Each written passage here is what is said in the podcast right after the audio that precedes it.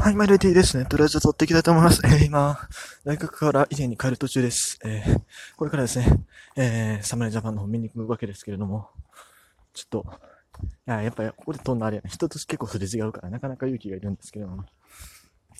まあ、いやいやいやいや、もう時間がないんですよね、もう。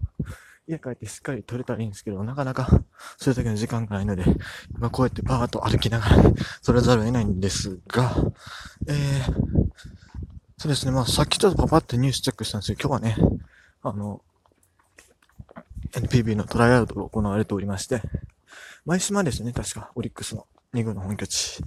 あそこでやってたらしいですけども、えー、なんかあれらしいですね、森越がすごい活躍したらしいですね。正直まあ、活躍したところで取る球団があるかどうかって感じだと思うんですよ。なんだってね、まあすでに戦力は1回白になってる選手ですから、それでまあ結構長い間雇ってたけど結局まあいい成績残せずにって感じじゃないですか。ああ、だから厳しいと思うんですよね。うん、トライアウトっていうのは、まあ、実際はそこで獲得決める球団ってあんまないと思うんですよ、もう。正直な話ね。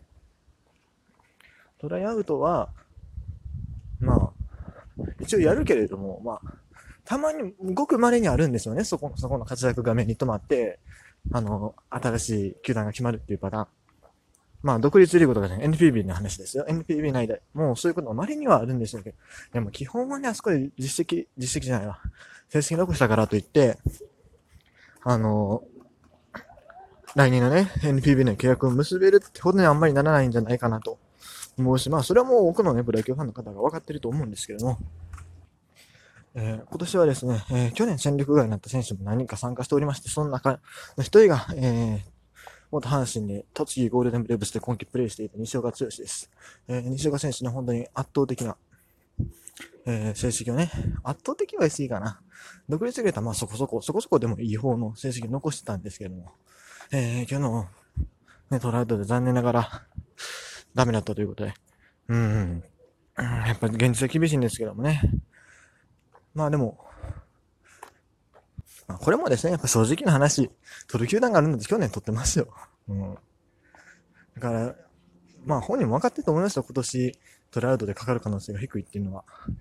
ほぼほぼありえないでしょ。仮にこれが3、3安打3打点とかね、もう3通りとか大活躍しててもおそらくないんじゃないですかね。うん。まあ、本人はね、本当にもう思いっきり、その、続けられるところまでやってほしいなというふうに思いますよね。それともう一個、さっきちらっと見たんですけど、甲子園の座敷がリニューアルするっていう話がちょっと気になりました。なんかアルプスとかの座敷をクッション付きにしたり、ちょっと幅広げたりするらしいですけど、今もだいぶいいと思うんですけどね。うん、まあやっぱこれから高齢化社会になっていくので腰が弱い高齢者、高齢者というかまあ中年以上の人にね、あの、もっと来てもらえるようにっていう意味で、広げるんですかね？あとはまあ外国人対応ですか？外国人ちょっとやっぱ横幅がね、足りないっていうことがあるんで、そういうあたりかなと思います。正直、甲子園のアルプス、アル、アルプス、IBC とか IBC とかもだいぶ広いと思うんですけどね。うん。やっぱり僕らみたいな若者でも3年アルプスとかあれはちょっとしんどいなと思うんですよ。幅狭いし。特にアルプス。マジで狭い。ね。でも一塁 IB とほんまに快適以外言いようがないんですけどね。しかし、まあ、球団もよく思い切った決断をしたなと。だって、ね、あの、座敷の数が減ったら当然、お客さんの数も減るわけですから、まあ、その分料金値上げするかなせえへんと思うんですよね。だから本当によく思い切った決断をしてきたなと思うんですが、甲子園どんどんちっちゃくなっていきますね。あの市場人数がね。昔は5万おったのに、今4万5千円ぐらいで、これでまた4万ぐらいまで減るんじゃないですか。日本一の急増の名称もね、もう東京ドームに取られてしまうということでしょうかね。はい、ごめんなさい。今、今、家に一旦着いたんで、ちょっと今から、えっ、と、準備しながら喋るんですけどね。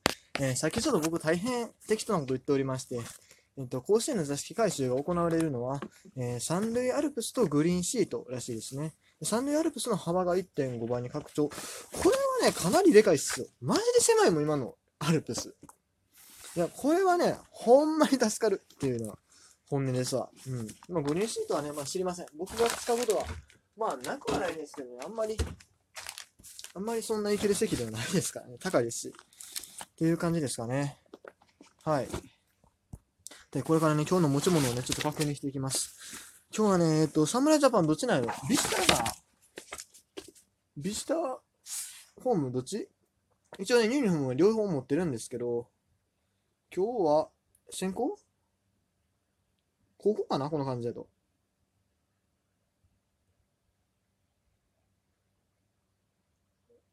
約15分遅れ？ほんま？若干遅れて大丈夫ってこと？あ、まあ遅れる気はないですけど。今日日本はだから先行？先行ちょっと待って。それは確認したい。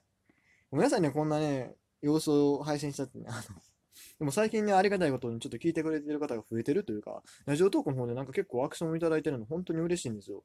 今までね、全然なかったんですけどね。全然っていうか、ま、ま、稀にしかなかったんですけど、今日は結構、ね、あの、今日はじゃない、最近はごめんなさい、今、作業しながらちょっとき喋ってんだけど、日本語ごちゃごちゃになってるんですけど、最近本当にもうリアクションいただいたりね、ありがたい限りですね、うん皆さんどんどんどんどんよろしくお願いします。再生回数もね、本当に100回突破したんですよ、ついに。まあ、前の分も含めて多分80ぐらい撮ってんのかな？それ100回突破したっていうね、まあ遅いといえば遅いんですけど、ちょっと待ってください。あれ今日日本、日本ホーム側？ホーム側？もう両方持っていこうか。両方持っていったらいいんですが、ちょっと、ちょっとごめんなさいね。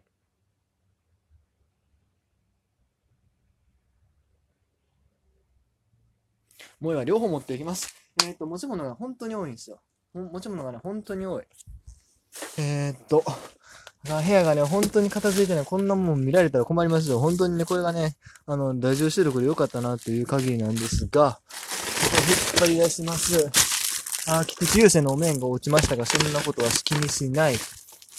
えーと、あー、なんかもう適当に扱うのさない。これ、木並のタオルやな。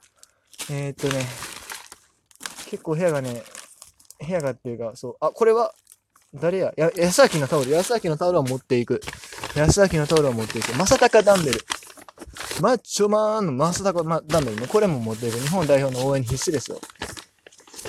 まあオリックスもね、ごく稀に応援に行くというか、まあ、友達付き合いで行くんで、そういうのもあって持ってたりするんですけどね。えー、マスタカダンベル必須。あれでもこれ片方しかないやん。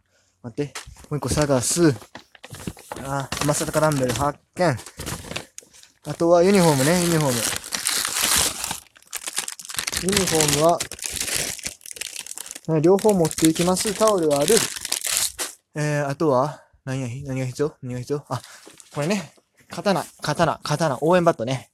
新しく新調した相沢シールがついてある応援バット。これを持ちます。からの、カメラは正面し、今日はどっちでもいいんやけどな。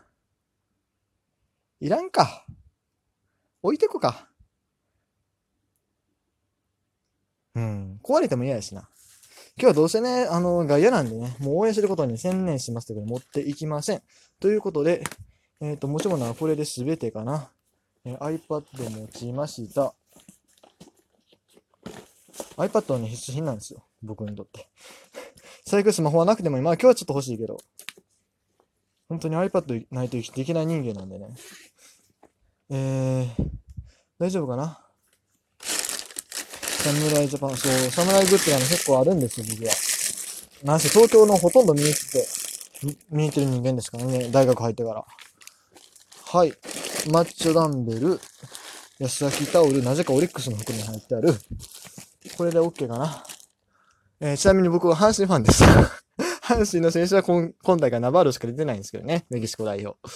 えー、まあいいや、これ多分準備が整ったので、もう実はね、結構時間を押してるので、だらだら喋れずにこの辺でいこうかなと思います。えー、またね、帰ってきたから、えー、一本取れるかなと思うので、えー、その時はね、まあ夜遅いと思うんで、まあ明日でもいいです。明日の朝とかでいいんで、聞いてればと思いますということで、えー、以上、ね、これから出陣していきます。T でした。